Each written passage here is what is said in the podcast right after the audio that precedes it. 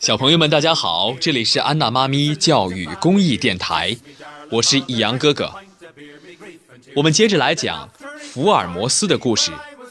这本书的作者是柯南道尔，由华东师范大学出版社出版。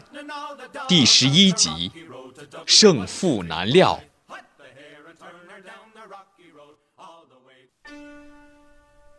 我半信半疑地听着，一面拿出侦探手册，把这段话仔细地记了下来。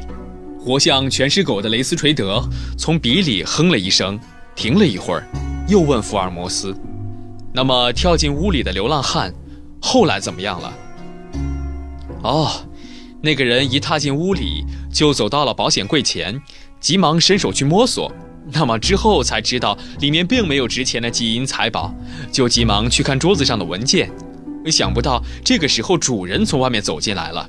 那个流浪汉无路可逃，大概就这样打了起来吧。雷斯垂德接着说：“一点也没错，那个人抢过那只手杖，只几下就把主人给打死了。他把尸体从窗口拖了出去，一直拖到木材堆积场，把尸体藏到木材堆后，放一把火烧掉，然后逃走。我这个判断你看怎么样？”雷斯垂德从椅子上站了起来。“我看呀，今天福尔摩斯先生的判断和往常可是大不一样，好像有点离谱啊。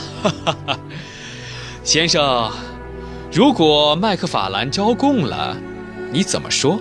当真那样，我一定竖起白旗向你投降。”“哦，福尔摩斯先生竖白旗向我投降，那我要光荣了。华生医生，福尔摩斯先生当真这么做，你要不要把这个案子的经过发表出来？如果他失败了，我也用不着包庇他，当然也要老老实实的写下来。”“好极了，那就请你老实不客气的写下来，这一次我可以挽回自己的名声。”哈哈哈哈！说完，他便转身离去了。看他信心满满，我问福尔摩斯：“哎，你确定麦克法兰不是真凶吗？”福尔摩斯竟然回答我：“这种事儿谁能确定啊？哎，你不是说过可以说出半打以上的理由吗？”“哦，哈哈哈哈！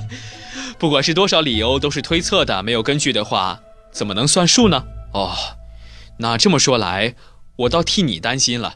你刚才说的那个流浪汉，我就觉得不太可靠，简直就是捏造出来的。”“当然是捏造的，你兴之所至，跟雷斯垂德唱反调，最后到来的只是举手投降，你这又是何必呢？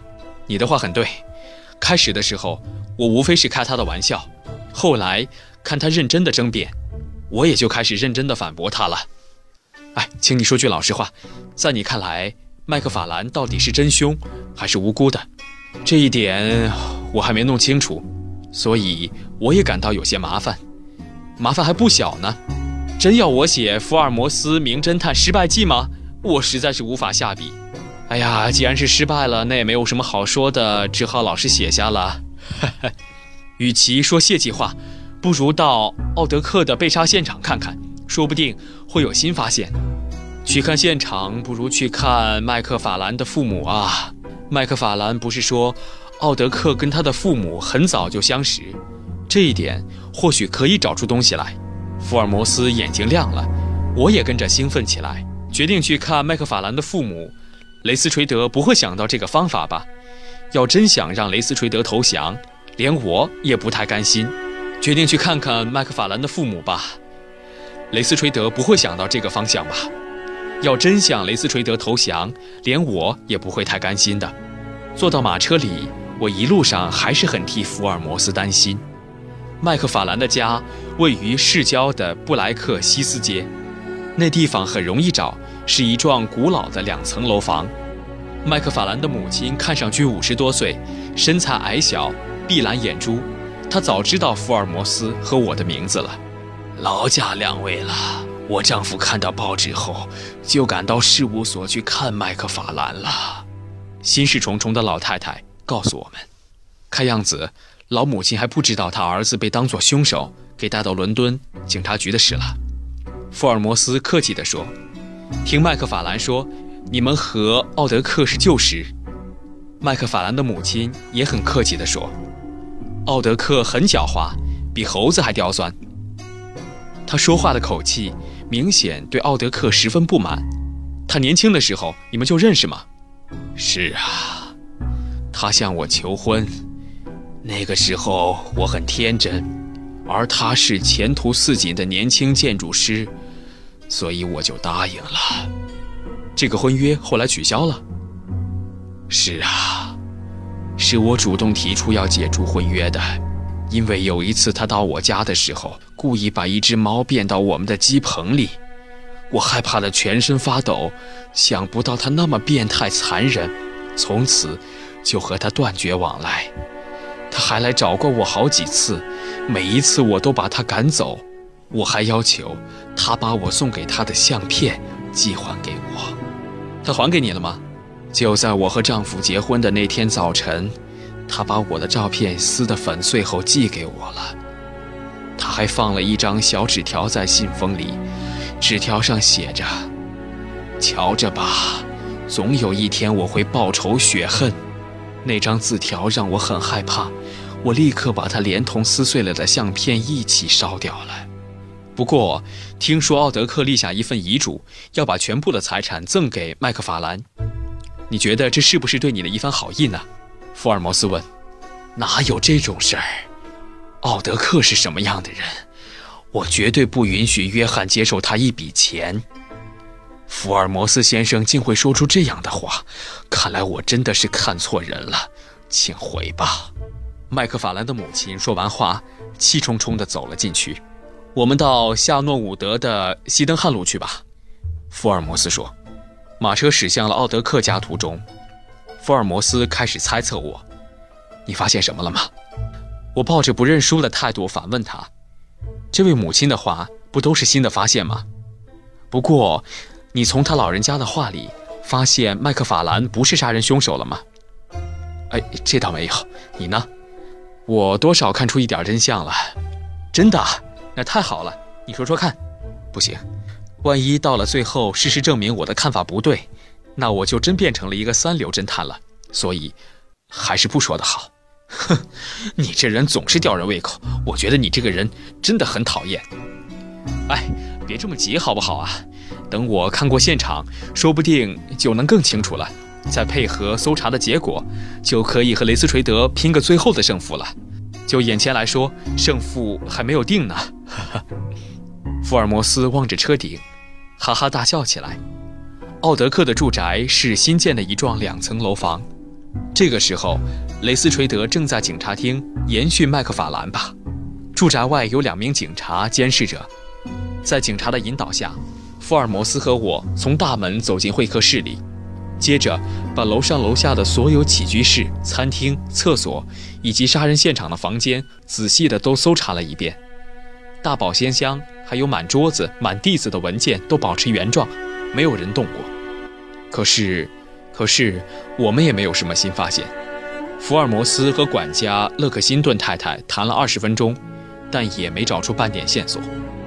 站在旁边的2名警察悄悄议论着：“哎，雷斯垂德队长早就仔细地搜查过了，当然查不出什么过来了。”福尔摩斯似乎陷入了困境。他尴尬地捡起地上的纸片，一张又一张地看着，最后捡起一个大的信封，翻开信封里面，看到里面涂着一层层蜡。他拿在手里打量了好一会儿，我想他或许在看这东西能有什么用吧。他这次大概是要栽在雷斯垂德的手里了。我正暗暗地焦急的时候，福尔摩斯站起来，大步走向一扇大窗帘。褐色的窗帘拉得严严实实的，福尔摩斯拉开来，从敞开的窗口跳了下去。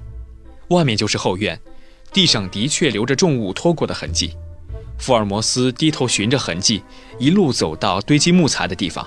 所有的木材都被这场大火烧焦了。消防队浇水施救后，浸湿的木材里发出一股难闻的味道。这时，其中1名警察向福尔摩斯提出一件事：今天早上在灰烬里找到4颗烧焦的纽扣。哦，是什么纽扣？我们拿给勒克辛顿太太看，她认出是奥德克的衣服。怎么会看出来？因为这4颗纽扣上都有海尔姆服装公司的标志。奥德克的衣服是在海尔姆公司制定的。原来如此。华生，你那里有没有什么东西？哎，没有，什么也没有。你呢？也没有。回去吧。福尔摩斯苦笑一下，对两名警察说：“雷斯垂德回到这里的时候，请你告诉他，福尔摩斯先生和华生医生都大失所望地回去了。看样子，他的判断是正确的。福尔摩斯和我回到寓所的时候，两个人都垂头丧气，陷入绝望。连续搜查了两个地方，都没有半点线索。具有超级侦探力的福尔摩斯向来是不会搜空的，这一次可知道，他真的是一无所获了。你刚才说，从麦克法兰母亲的话里，你看出了一些端倪，是怎么回事？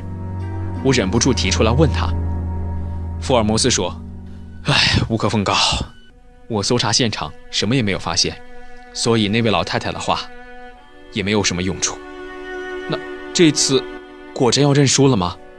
没办法，因为我找不到可以推翻雷斯垂德看法的证据。这样看来，案子的真凶就是麦克法兰了。是啊，尽管他不肯招认，检察官一样可以根据证据认定他有罪。如此一来，势必是要把他移送法院了，可能会被判死刑吧。这是杀人放火的重大刑事案件，应该是吧？一个前程似锦的年轻律师，怎么会做出这样荒唐的事呢？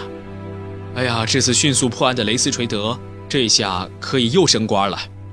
我们在闲谈中没精打采地挨过了一天，看样子雷斯垂德可以稳操胜券了。第二天上午9点。电话铃响了，是雷斯垂德打过来的。福尔摩斯抓起电话筒，刚放到耳边，就响起雷斯垂德又粗又低的声音：“福尔摩斯先生吗？是我，听出来了吗？”他带着挖苦的意味。福尔摩斯大笑着说：“哈哈哈，是不是麦克法兰招供了？”我站在旁边，侧着耳朵仔细听。没有，那家伙真是固执，到现在还是没有招供呢。哦，你现在在哪里？我在现场。听说你跟华生医生昨天到这里侦查过后，都大失所望地回去了，是不是啊？你说对了，先生，你想象的那个流浪汉在哪里呢？雷斯垂德讥讽地说：“不知道在哪里呀，下落不明喽。昨天你们来这里搜查，又大失所望地回去，实在是很让人遗憾。现在我又做了一次详细的侦查，终于找到了一个确凿的证据。”福尔摩斯紧皱眉头：“那真是了不起呀！你找到了什么？”“哈哈哈，大侦探，这次你真的是太差劲了！有了这个证据，麦克法兰再也逃不掉了。我不想在电话里细说，还是请你过来一趟吧。”我也好马上看到福尔摩斯先生向我投降。好胜的福尔摩斯闷闷地说：“好吧，我就过来。”咯嗒一声，他挂了电话。福尔摩斯和我坐上马车到奥德克家，一路上福尔摩斯双手抱在胸前，一声不响。看他的样子，我也很难过。除了雷斯垂德和我们昨天看到的两名便衣警察外，现场又多了3名穿制服的警察。他们一共是6个人，齐聚在案发的现场里。福尔摩斯先生、华生医生，你们2位都来了，好极了。他特意地把我们带到一扇窗户前面，来，请你们看看这儿。那2片褐色的窗帘还是像昨天一样低垂着。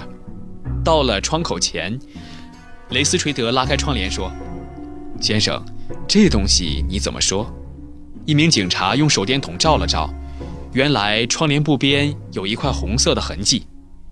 雷斯垂德先生，这不是大拇指的指纹吗？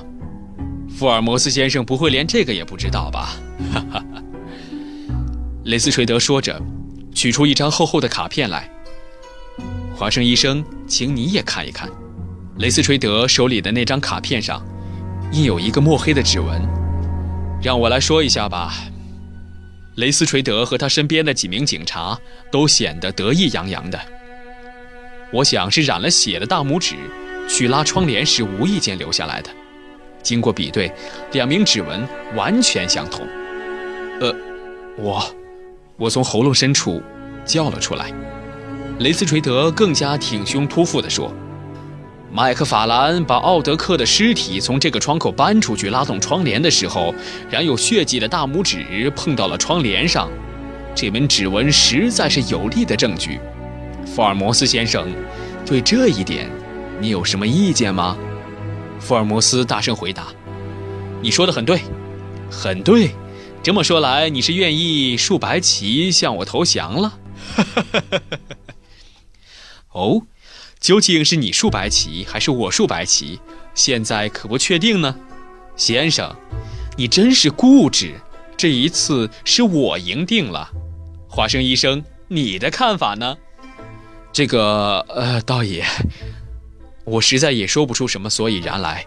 看了看福尔摩斯，我说：“我比雷斯垂德先生更不解呢。”福尔摩斯双眼闪烁一道灵异的光芒，他环抱双手沉思起来。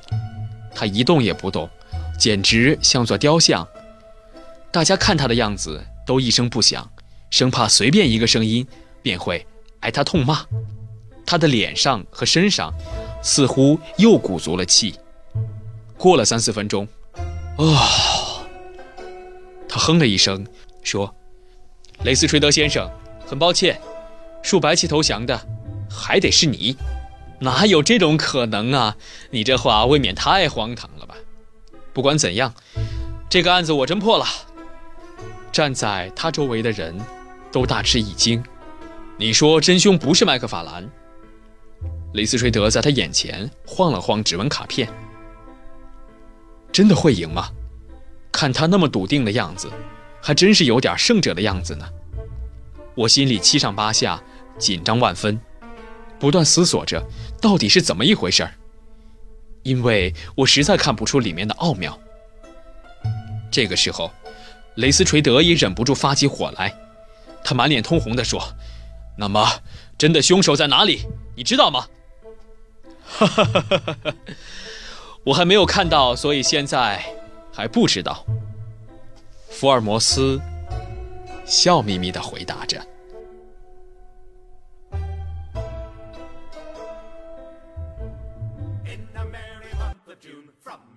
福尔摩斯的故事就为您演播到这儿，欢迎您继续收听。本节目由安娜妈咪教育公益电台出品，感谢您的收听。如果你喜欢我们的节目，欢迎添加安娜妈咪的微信公众号 ANNA 再加上中文的妈咪2个字，就可以找到我们啦。不见不散。